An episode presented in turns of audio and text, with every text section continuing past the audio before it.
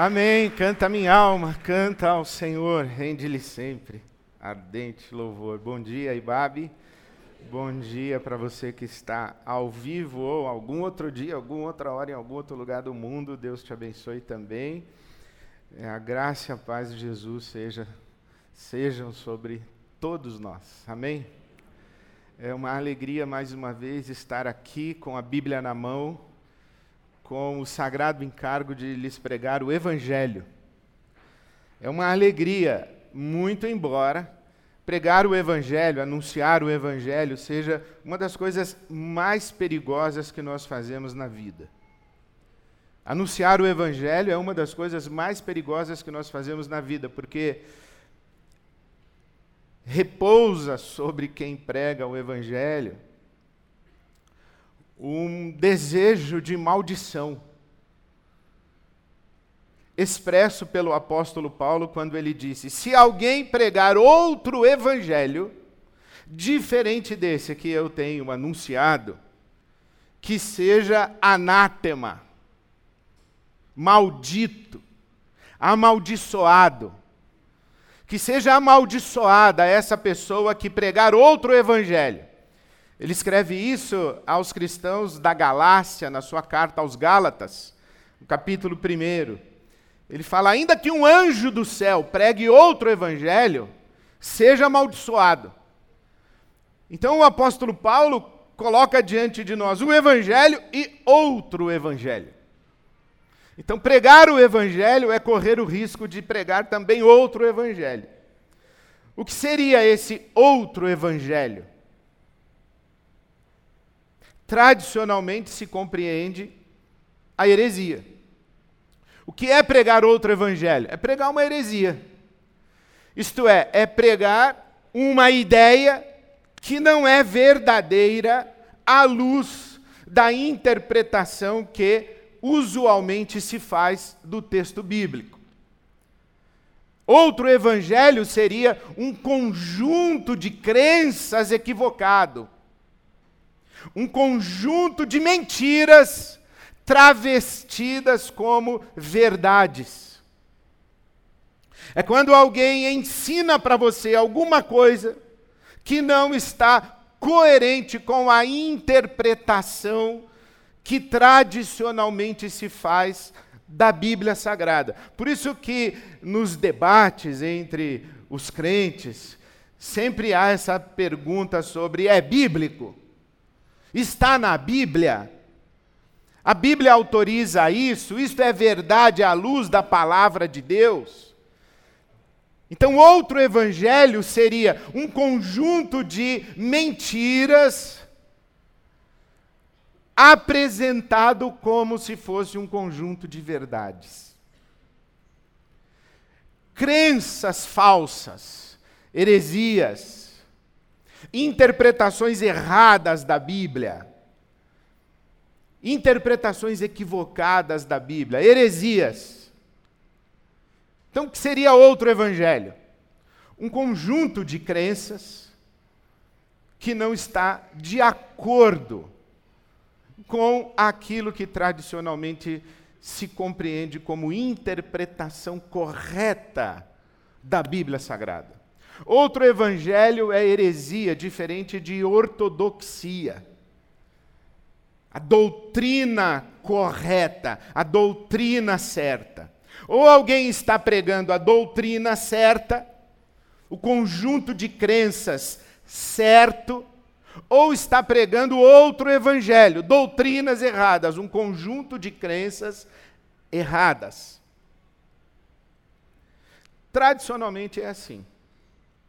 Mas eu queria sugerir para você uma outra possibilidade de compreensão do que seria outro evangelho, a saber, justamente, a redução do evangelho a um conjunto de crenças. Quando alguém reduz o evangelho a um conjunto de crenças, de doutrinas, e chama o seu conjunto de crenças o seu conjunto de verdades, verdades conceituais, verdades doutrinárias, quando alguém reduz o evangelho a um conjunto de crenças e chama o seu conjunto de crenças de evangelho, criou um outro evangelho. Porque reduzir o evangelho a um conjunto de crenças implica fazer com que o evangelho se dirija, seja, seja encaminhado à razão, à racionalidade, ao entendimento, à mente. Coisas que eu apresento para você com argumentos, para que você analise racional e inteligentemente e verifique se você concorda ou não concorda argumentos, ideias, conceitos que eu apresento para você, e você analisa a partir das suas informações e a partir do seu conjunto de ideias já pré-estabelecido. Você avalia se você concorda ou não concorda, se você vai acreditar ou não acreditar naquilo que eu estou dizendo. Se aquilo que eu estou dizendo faz sentido para você ou não faz sentido para você. Então, quando eu reduzo o evangelho a um conjunto de ideias, eu estou falando com a sua cabeça, eu estou falando com a sua inteligência. Eu estou chamando você a avaliar racionalmente, concordar ou discordar, acreditar ou não acreditar. Mas isso está muito longe de ser evangelho. Porque o Evangelho não é um conjunto de ideias. O Evangelho não é um conjunto de doutrinas. Porque a verdade é Jesus. A verdade é uma pessoa. O que Jesus disse: Eu sou o caminho, a verdade e a vida. Jesus não diz assim, eu conheço a verdade. Eu posso descrever verdadeiramente esse Deus que vocês chamam de Jeová, de Yahvé, esse Deus Altíssimo esse El Shaddai, esse Jeová Nissi, eu posso descrever esse Deus e a minha descrição vai ser verdadeira. Presta atenção no que eu vou dizer agora. Não, Jesus não dá uma aula conceitual, não apresenta doutrinas, isto é, verdades enunciadas na forma de princípios inteligentes ou inteligíveis ou racionais a respeito de Deus. Ele diz: Prazer, eu sou Deus. Prazer, eu sou a verdade. Muito prazer, você quer conhecer o Pai? Olhe para mim. Quem me vê a mim, vê o Pai. A verdade que Jesus encarna, porque Ele é a própria encarnação da verdade, da realidade divina a verdade de Jesus não é alguma coisa que a gente entende, é algo que a gente vê. Quando Felipe diz para Jesus: Mostra-nos o Pai, faze-nos ver o Pai, Jesus diz assim: Olha para mim, quem me vê a mim, vê o Pai. Por isso que João, no seu evangelho, no capítulo 1, diz o seguinte: que o Verbo se fez carne habitou entre nós e nós vimos a sua glória, cheia de graça e verdade. É Jesus. Não é um conjunto de ideias a respeito de Jesus. Não é um conjunto de princípios a respeito de Jesus. Então, o Evangelho é a própria pessoa de Jesus. Num conjunto de ideias, você acredita ou não acredita. Com um conjunto de ideias, você concorda ou você discorda. Mas Jesus não é a questão de você acreditar ou não acreditar. Jesus não é uma questão de você concordar ou discordar. Ele é uma pessoa. A resposta a Jesus não é eu acredito ou não acredito. A resposta para Jesus não é eu concordo ou eu não concordo. A resposta a Jesus é segui-lo.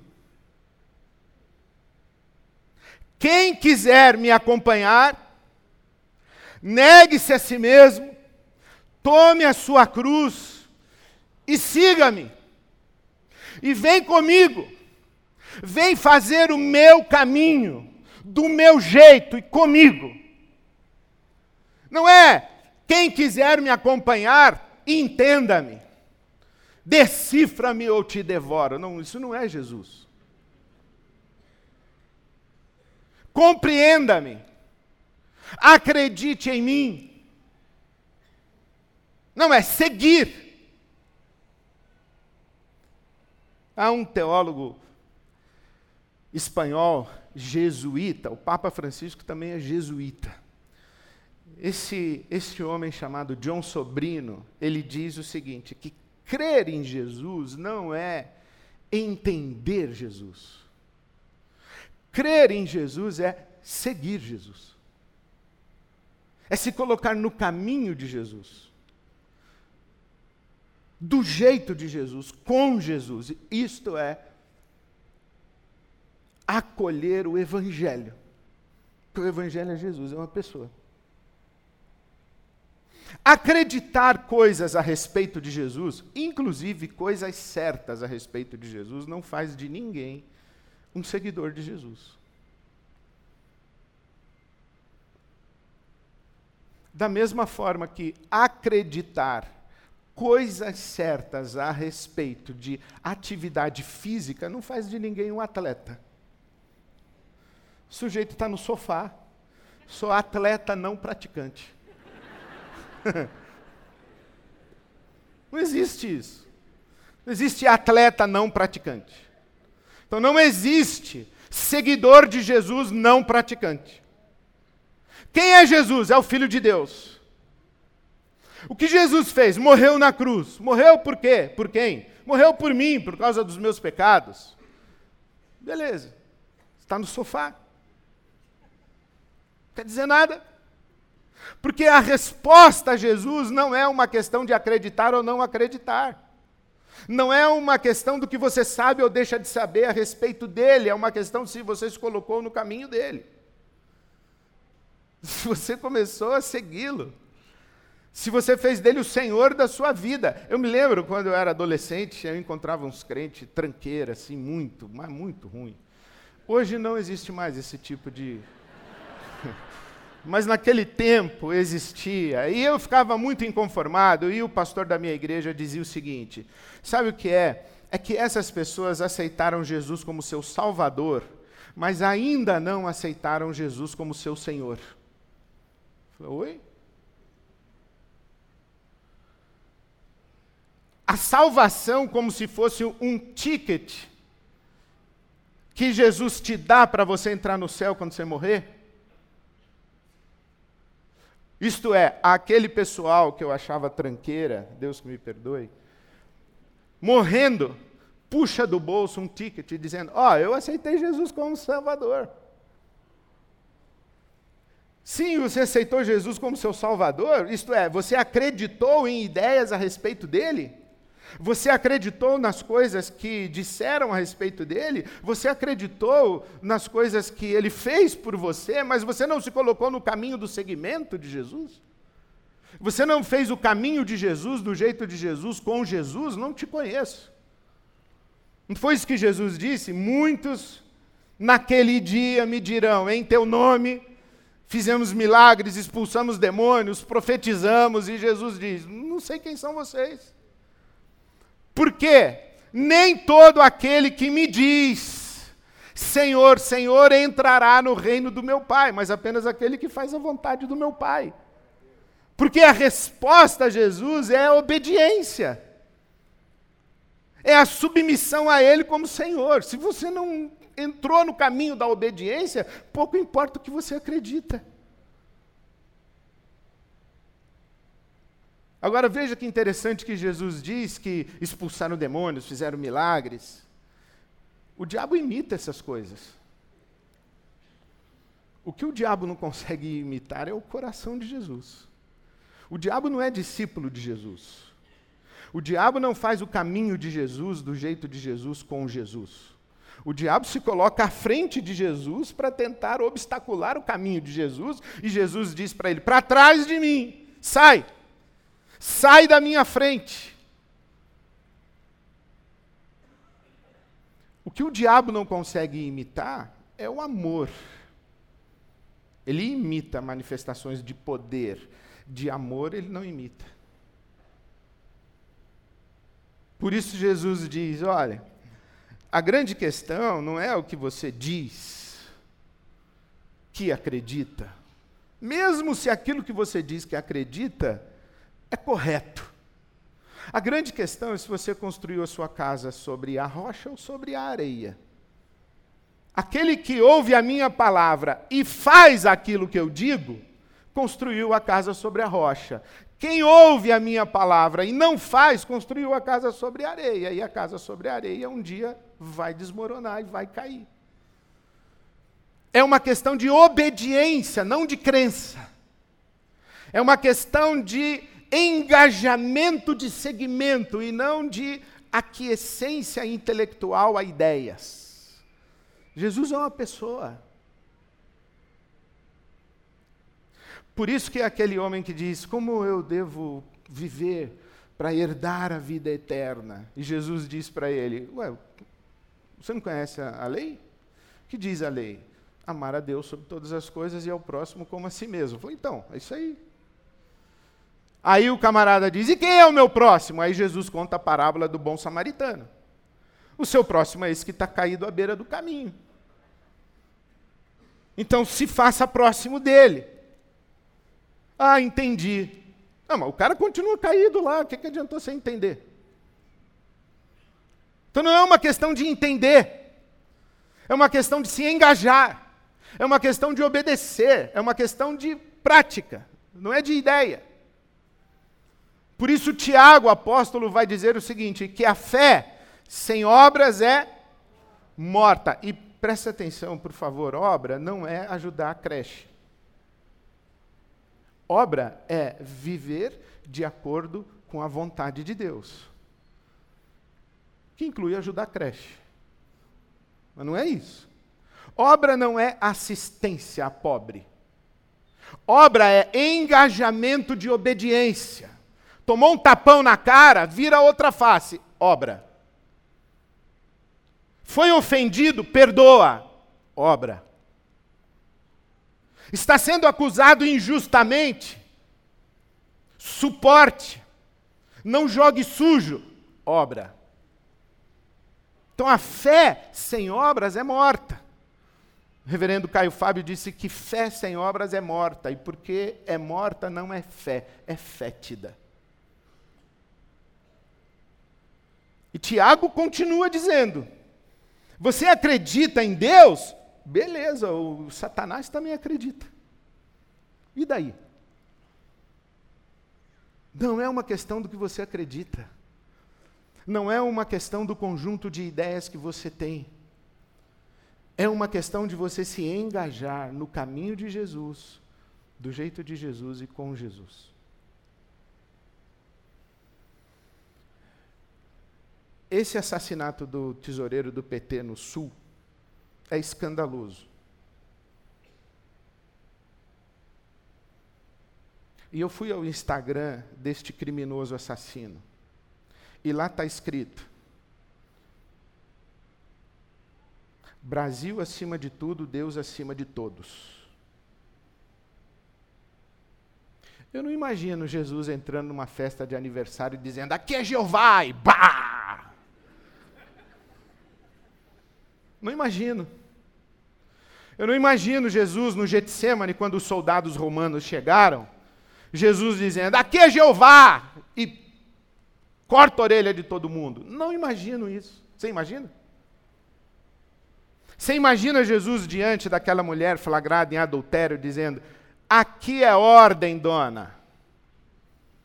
acabar com essa bandalheira de adultério. Você imagina? Não, você não imagina porque a Bíblia diz, inclusive, que não foi isso que ele fez. A questão não é o que você acredita. Mesmo que você tenha ideias corretas a respeito de Deus, mesmo que você tenha ideias corretas a respeito de como deve ser o mundo, a resposta ao Evangelho é seguir a Jesus, fazer o caminho de Jesus, do jeito de Jesus, com Jesus.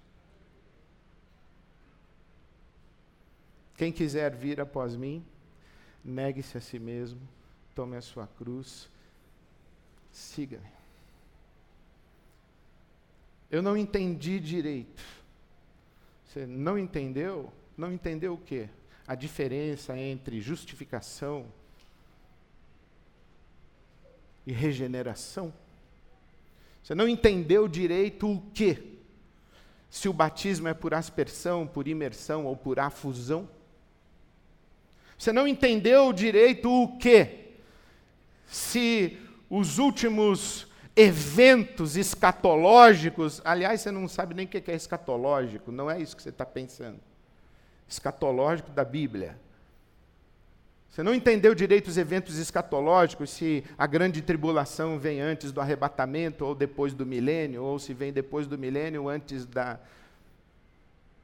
da batalha do Armagedon, você não entendeu direito? Não. Mas você entendeu que você não pode mentir para prejudicar as pessoas? Você entendeu que você não pode ser indiferente à fome? Você entendeu que o perdão e a reconciliação são o caminho de Jesus? É, você entendeu você entendeu que amar é, é, sofrer dano próprio em benefício da pessoa amada? Você entendeu? É difícil entender isso. Você entendeu que a gente não pode pegar as coisas dos outros escondido? Você entendeu que a gente não pode pegar as coisas dos outros na força, com o revólver na mão? Você entendeu que você não pode matar pessoas? Nem mesmo em nome de Deus e das suas ideias. Você entendeu? Eu fico pensando, daqui a pouco levanta um sujeito aqui, um evangélico, e diz: Pastor, aqui é Deus acima de todos, e bah em mim, eu vou pregar ali no Batera. Por quê? Porque existe um outro evangelho circulando pelo nosso país o outro evangelho que é o evangelho das ideias. O outro evangelho que é o evangelho da ordem, o outro evangelho que é o evangelho de aqui nós vamos colocar as coisas nos seus devidos lugares. E se nós precisarmos matar você para fazer isso, a gente mata. Isso é outro evangelho. Isso não é colocar as coisas nos seus devidos lugares é contribuir para que as coisas continuem fora do lugar. Na verdade, não é apenas contribuir para que as coisas continuem fora do lugar, é desarrumar mais a realidade. O nosso caminho é o caminho de Jesus. Fazer o caminho de Jesus do jeito de Jesus, e que linda essa atualização que a Marcena fez do meu sermão. A Marcena disse: quando a gente faz o caminho de Jesus, do jeito de Jesus, a gente pode ter certeza da companhia de Jesus.